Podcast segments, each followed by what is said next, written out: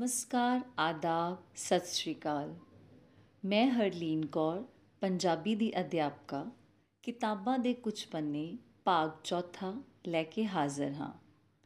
ਪੰਜਾਬੀ ਭਾਸ਼ਾ ਇਤਿਹਾਸ ਅਤੇ ਸੱਭਿਆਚਾਰ ਨੂੰ ਸੁਰੱਖਿਅਤ ਰੱਖਣ ਅਤੇ ਬਿਹਤਰ ਢੰਗ ਨਾਲ ਸਮਝਣ ਲਈ ਆਪਣੀ ਮਾਂ ਬੋਲੀ ਰਾਹੀਂ ਪੀੜ੍ਹੀਆਂ ਨੂੰ ਜੋੜਨ ਲਈ ਮੈਂ ਯਤਨਸ਼ੀਲ ਹਾਂ।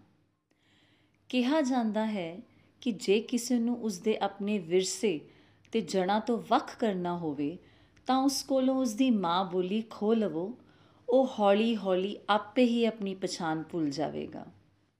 ਕੀ ਆਪਾਂ ਅਜਿਹਾ ਚਾਹੁੰਦੇ ਹਾਂ? ਜੇ ਉੱਤਰ ਨਾ ਵਿੱਚ ਹੈ, ਤਾਂ ਆਓ ਆਪਣੀ ਮਾਂ ਬੋਲੀ ਪੰਜਾਬੀ ਨੂੰ ਮਾਂ ਵਾਲਾ ਪਿਆਰ, ਸਤਕਾਰ, ਸਥਾਨ ਤੇ ਦਰਜਾ ਦੇਈਏ। ਆਪ ਪੰਜਾਬੀ ਬੋਲੀਏ, ਪੰਜਾਬੀ ਪੜ੍ਹੀਏ ਪੰਜਾਬੀ ਲਿਖੀਏ ਤੇ ਆਪਣੇ ਬੱਚਿਆਂ ਨੂੰ ਵੀ ਪੰਜਾਬੀ ਸਿਖਾਈਏ। ਕਿਸੇ ਨੇ ਕਿਆ ਖੂਬ ਆਖਿਆ ਹੈ, ਮਾਂ ਬੋਲੀ ਜੇ ਭੁੱਲ ਜਾਓਗੇ, ਕੱਖਾਂ ਵਾਂਗੂ ਰੁੱਲ ਜਾਓਗੇ। ਇਸ ਦੇ ਨਾਲ ਪੰਜਾਬੀ ਆਡੀਓ ਬੁੱਕ ਭਾਗ ਚੌਥੇ ਦੀ ਸ਼ੁਰੂਆਤ ਕਰਦੀ ਹਾਂ। ਮੈਂ ਕੁਝ ਅੰਗਰੇਜ਼ੀ ਵਿੱਚ ਲਿਖੇ ਪੰਨਿਆਂ ਦਾ ਪੰਜਾਬੀ ਅਨੁਵਾਦ ਕਰਨ ਦੀ ਕੋਸ਼ਿਸ਼ ਕੀਤੀ ਹੈ। ਅੱਜ ਦਾ ਪਹਿਲਾ ਵਿਸ਼ਾ, ਪੈਨਸਿਲ ਦੀ ਕਹਾਣੀ। ਇੱਕ ਮੁੰਡਾ ਆਪਣੀ ਦਾਦੀ ਨੂੰ ਚਿੱਠੀ ਲਿਖਦੇ ਦੇਖ ਰਿਹਾ ਸੀ। ਉਸਨੇ ਪੁੱਛਿਆ, ਕਿ ਤੁਸੀਂ ਮੇਰੇ ਬਾਰੇ ਕੁਝ ਲਿਖ ਰਹੇ ਹੋ?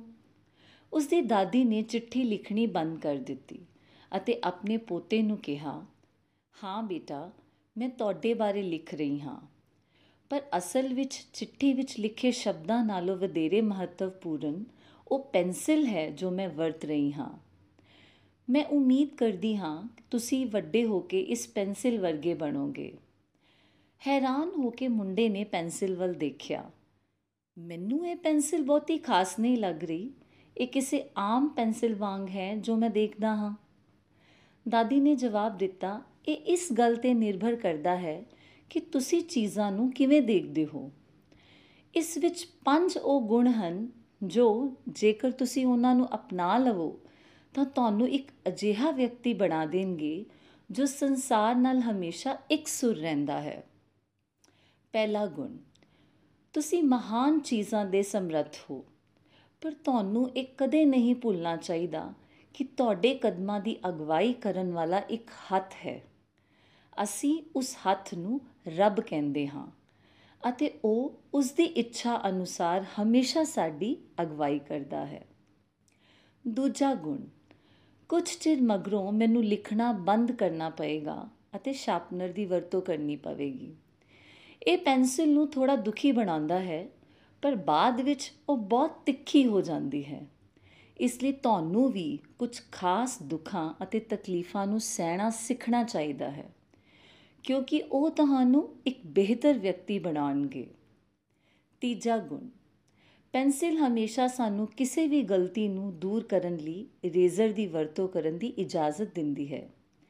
ਇਸ ਦਾ ਮਤਲਬ ਹੈ ਕਿ ਅਸੀਂ ਜੋ ਕੁਝ ਕੀਤਾ ਹੈ ਉਸ ਨੂੰ ਠੀਕ ਕਰਨਾ ਜ਼ਰੂਰੀ ਨਹੀਂ ਕਿ ਕੋਈ ਬੁਰੀ ਗੱਲ ਹੋਵੇ। ਇਹ ਸਾਨੂੰ ਸਹੀ ਰਾਹ ਤੇ ਚੱਲਣ ਵਿੱਚ ਉਤਸ਼ਾਹਿਤ ਕਰਦੀ ਹੈ।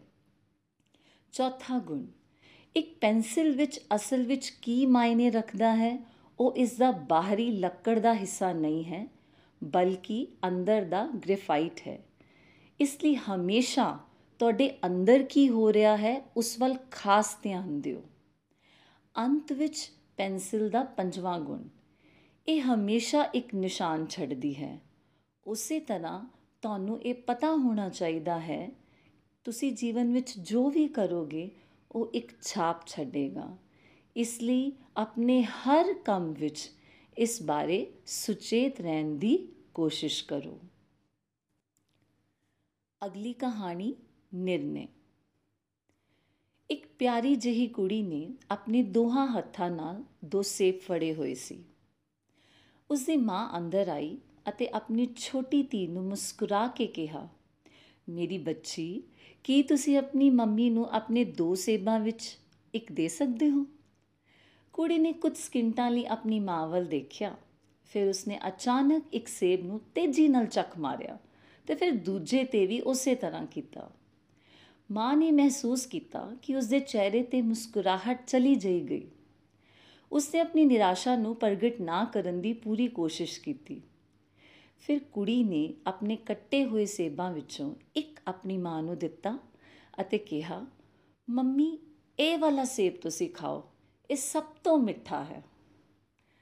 ਕੋਈ ਫ਼ਰਕ ਨਹੀਂ ਪੈਂਦਾ ਕਿ ਤੁਸੀਂ ਕੌਣ ਹੋ, ਕਿੰਨੇ ਤਜਰਬੇਕਾਰ ਹੋ, ਜਾਂ ਤੁਹਾਨੂੰ ਲੱਗਦਾ ਹੋਏ ਕਿ ਤੁਸੀਂ ਬਹੁਤ ਜਾਣਕਾਰ ਹੋ। ਹਮੇਸ਼ਾ ਦੂਜਿਆਂ ਬਾਰੇ ਨਿਰਣਾ ਕਰਨ ਵਿੱਚ ਦੇਰੀ ਕਰੋ। ਦੂਜਿਆਂ ਨੂੰ ਆਪਣੇ ਆਪ ਨੂੰ ਸਮਝਾਉਣ ਦਾ ਤੇ ਆਪਣੇ ਆਪ ਨੂੰ ਸਮਝਣ ਦਾ ਮੌਕਾ ਜ਼ਰੂਰ ਦਿਓ। ਕਿਉਂਕਿ ਇਹ ਜ਼ਰੂਰੀ ਨਹੀਂ ਹੈ ਜੋ ਤੁਸੀਂ ਦੇਖਦੇ ਹੋ ਉਹ ਹਮੇਸ਼ਾ ਸੱਚ ਹੋਵੇ, ਜਾਂ ਜੋ ਨਹੀਂ ਦਿਖਦਾ ਉਹ ਅਸਲੀਅਤ ਤੋਂ ਪਰੇ ਹੋਵੇ। ਅਗਲੀ ਕਹਾਣੀ, ਜ਼ਿੰਦਗੀ ਦਾ ਦਾਇਰਾ। ਜੀਵਨ ਤੋਂ ਨਿਰਾਸ਼ ਇੱਕ ਆਦਮੀ ਇੱਕ ਵਾਰ ਬੁੱਧ ਕੋਲ ਆਇਆ।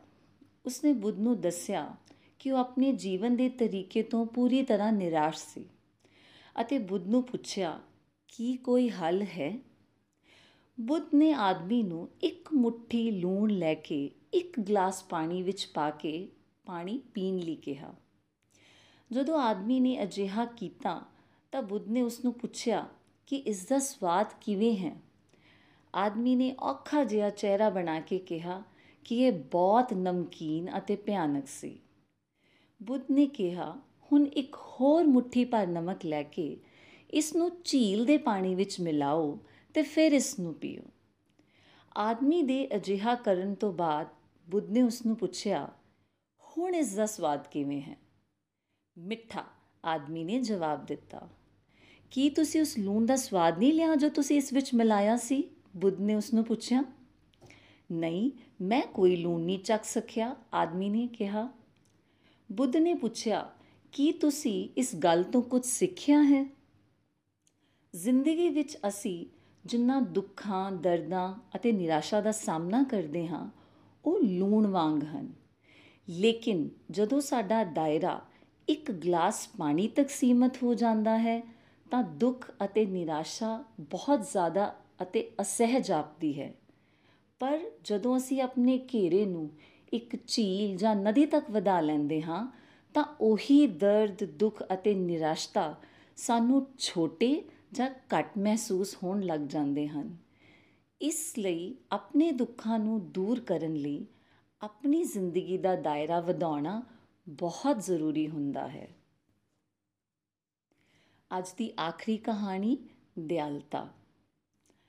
ਇੱਕ ਨੌਜਵਾਨ ਗਰੀਬ ਲੜਕਾ ਜੋ ਆਪਣੇ ਭੁੱਖੇ ਪੇਟ ਦਾ ਢਿੱਡ ਭਰਨ ਲਈ ਘਰ-ਘਰ ਭੀਖ ਮੰਗ ਰਿਹਾ ਸੀ, ਨੇ ਫੈਸਲਾ ਕੀਤਾ ਕਿ ਉਹ ਅਗਲੇ ਘਰ ਤੋਂ ਰੋਟੀ ਮੰਗੇਗਾ। ਹਾਲਾਂਕਿ ਜਦੋਂ ਇੱਕ ਪਿਆਰੀ ਮੁਟਿਆਰ ਨੇ ਦਰਵਾਜ਼ਾ ਖੋਲ੍ਹਿਆ ਤਾਂ ਉਸ ਦਾ ਹੌਸਲਾ ਟੁੱਟ ਗਿਆ। ਖਾਣੇ ਦੀ ਬਜਾਏ ਉਸਨੇ ਸਿਰਫ ਇੱਕ ਗਲਾਸ ਪਾਣੀ ਮੰਗਿਆ। ਕੁੜੀ ਨੇ ਸੋਚਿਆ ਕਿ ਉਸ ਨੂੰ ਭੁੱਖ ਲੱਗੀ ਹੋਵੇਗੀ, ਇਸ ਲਈ ਉਸਨੇ ਉਸ ਨੂੰ ਇੱਕ ਦੁੱਧ ਦਾ ਵੱਡਾ ਗਲਾਸ ਲਿਆ ਕੇ ਦਿੱਤਾ। ਉਸਨੇ ਇਸ ਨੂੰ ਹੌਲੀ-ਹੌਲੀ ਪੀਤਾ ਅਤੇ ਫਿਰ ਪੁੱਛਿਆ, ਮੈਂ ਤੁਹਾਡਾ ਕਿੰਨੇ ਦਾ ਦੇਣਦਾਰ ਹਾਂ? ਕੁੜੀ ਨੇ ਜਵਾਬ ਦਿੱਤਾ, ਤੁਹਾਡੀ ਮੇਰੇ ਤੇ ਕੋਈ ਦੇਣਦਾਰੀ ਨਹੀਂ ਹੈ। ਸਾਡੀ ਮਾਂ ਨੇ ਸਾਨੂੰ ਕਦੇ ਵੀ ਦਿਆਲਤਾ ਲਈ ਕੁਝ ਵੀ ਨਾ ਸਵੀਕਾਰ ਕਰਨ ਦੀ ਸਿੱਖ ਦਿੱਤੀ ਹੈ। ਉਸਨੇ ਕਿਹਾ, ਫਿਰ ਮੈਂ ਦਿਲ ਤੋਂ ਤੁਹਾਡਾ ਧੰਨਵਾਦ ਕਰਦਾ ਹਾਂ। ਕਈ ਸਾਲਾਂ ਬਾਅਦ ਉਹ ਮੁਟਿਆਰ ਗੰਭੀਰ ਰੂਪ ਵਿੱਚ ਬਿਮਾਰ ਹੋ ਗਈ। ਸਥਾਨਕ ਡਾਕਟਰ ਉਸ ਨੂੰ ਠੀਕ ਕਰਨ 'ਚ ਅਸਫਲ ਹੋ ਗਏ ਸਨ। ਉਹਨਾਂ ਨੇ ਅੰਤ ਵਿੱਚ ਉਸ ਨੂੰ ਵੱਡੇ ਸ਼ਹਿਰ ਵਿੱਚ ਭੇਜਿਆ, ਜਿੱਥੇ ਉਹਨਾਂ ਨੇ ਉਸ ਦੀ ਦੁਰਲਭ ਬਿਮਾਰੀ ਦਾ ਅਧਿਐਨ ਕਰਨ ਲਈ ਮਾਹਿਰਾਂ ਨੂੰ ਬੁਲਾਇਆ। ਡਾਕਟਰ ਹਾਵਰਡ ਕੈਲੀ ਨੂੰ ਸਲਾਹ مشਵਰੇ ਲਈ ਬੁਲਾਇਆ ਗਿਆ। ਜਦੋਂ ਉਸਨੇ ਉਸ ਸ਼ਹਿਰ ਦਾ ਨਾਮ ਸੁਣਿਆ, ਜਿੱਥੋਂ ਉਹ ਆਈ ਸੀ ਉਸ ਦੀਆਂ ਅੱਖਾਂ ਵਿੱਚ ਇੱਕ ਅਜੀਬ ਜਿਹੀ ਰੋਸ਼ਨੀ ਭਰ ਗਈ। ਤੁਰੰਤ ਉਹ ਉੱਠਿਆ ਅਤੇ ਹਸਪਤਾਲ ਦੇ ਹਾਲ ਤੋਂ ਹੇਠਾਂ ਉਸ ਦੇ ਕਮਰੇ ਵਿੱਚ ਚਲਾ ਗਿਆ। ਉਸਨੇ ਉਸੇ ਵੇਲੇ ਉਸ ਨੂੰ ਪਛਾਣ ਲਿਆ। ਉਸ ਦਿਨ ਤੋਂ ਡਾਕਟਰ ਨੇ ਉਸ ਕੇਸ ਵੱਲ ਵਿਸ਼ੇਸ਼ ਧਿਆਨ ਦਿੱਤਾ। ਲੰਬੀ ਜਦੋਜਹਿਦ ਤੋਂ ਬਾਅਦ ਲੜਾਈ ਜਿੱਤੀ ਗਈ। ਡਾਕਟਰ ਕੈਲੀ ਨੇ ਬਿਜ਼ਨਸ ਆਫਿਸ ਨੂੰ ਅੰਤਿਮ ਬਿੱਲ ਨੂੰ ਮਨਜ਼ੂਰੀ ਲਈ ਪਾਸ ਕਰਨ ਦੀ ਬੇਨਤੀ ਕੀਤੀ। ਉਸਨੇ ਇਸ ਵੱਲ ਦੇਖਿਆ, ਫਿਰ ਬਿੱਲ ਤੇ ਕੁਝ ਲਿਖਿਆ। ਬਿੱਲ ਨੂੰ ਉਸ ਔਰਤ ਦੇ ਕਮਰੇ ਵਿੱਚ ਭੇਜਿਆ ਗਿਆ। ਉਹ ਉਸ ਨੂੰ ਖੋਲਣ ਤੋਂ ਡਰ ਰਹੀ ਸੀ, ਕਿਉਂਕਿ ਉਸ ਨੂੰ ਯਕੀਨ ਸੀ ਕਿ ਇਸ ਸਭ ਦਾ ਭੁਗਤਾਨ ਕਰਨ ਵਿੱਚ ਉਸ ਦੀ ਬਾਕੀ ਦੀ ਜ਼ਿੰਦਗੀ ਲੱਗ ਸਕਦੀ ਹੈ। ਉਹਨੇ ਹਿੰਮਤ ਕਰਕੇ ਜਦੋਂ ਬਿੱਲ ਨੂੰ ਦੇਖਿਆ, ਤਾਂ ਬਿੱਲ ਦੇ ਕਿਨਾਰੇ ਤੇ ਕੁਝ ਲਿਖਿਆ ਹੋਇਆ ਸੀ। ਦੁੱਧ ਦੇ ਗਲਾਸ ਨਾਲ ਪੂਰਾ ਭੁਗਤਾਨ। ਉਸ ਦੀਆਂ ਅੱਖਾਂ ਵਿੱਚ ਹੰਝੂ ਭਰ ਆਏ ਉਸਨੇ ਡਾਕਟਰ ਨੂੰ ਪਛਾਣ ਲਿਆ ਸੀ। ਦਿਆਲਤਾ ਦਾ ਸੁਭਾਅ ਲੈਣ ਦੇਣ ਤੋਂ ਬਹੁਤ ਉੱਚਾ ਹੁੰਦਾ ਹੈ। ਇਸ ਦੀ ਵਾਪਸੀ ਕਲਪਨਾਯੋਗ ਨਹੀਂ ਹੈ। ਸੋ ਦਿਆਲਤਾ ਕਰਨ ਵੇਲੇ ਸੋਚੋ ਨਾ, ਬਸ ਆਪਣੇ ਦਿਲ ਦੀ ਆਵਾਜ਼ ਸੁਣੋ ਤੇ ਉਸ ਰੱਬ ਦਾ ਸ਼ੁਕਰਾਨਾ ਕਰੋ ਜਿਸ ਨੇ ਤੁਹਾਨੂੰ ਕਿਸੇ ਦੀ ਮਦਦ ਕਰਨ ਜੋਗਾ ਬਣਾਇਆ ਇਸ ਦੇ ਨਾਲ ਅੱਜ ਦੀ ਕਹਾਣੀਆਂ ਦੇ ਚੌਥੇ ਭਾਗ ਦਾ ਅੰਤ ਕਰਦੀ ਹਾਂ। ਆਪਣਾ ਅਣਮੁੱਲਾ ਸਮਾਂ ਕੱਢ ਕੇ ਮੈਨੂੰ ਸੁਣਨ ਲਈ ਤੁਹਾਡਾ ਸਭ ਦਾ ਬਹੁਤ ਧੰਨਵਾਦ। ਮੈਂ ਇਸ ਚੈਨਲ ਨੂੰ ਸਮਾਨ ਸੋਚ ਅਤੇ ਵਿਚਾਰਾਂ ਵਾਲੇ ਲੋਕਾਂ ਨਾਲ ਸਾਂਝਾ ਕਰਨ ਲਈ ਤੁਹਾਡੇ ਸਭ ਦੀ ਦਿਲੋਂ ਸਹਿਯੋਗ ਦੀ ਬੇਨਤੀ ਕਰਨਾ ਚਾਹੁੰਦੀ ਹਾਂ। ਅਜਿਹੀਆਂ ਹੋਰ ਕਹਾਣੀਆਂ ਅਤੇ ਵਿਸ਼ੇ ਲੈ ਕੇ ਜਲਦੀ ਮਿਲਣ ਦੀ ਆਸ ਕਰਦੀ ਹਾਂ। ਰੱਬ ਰਾਖਾ।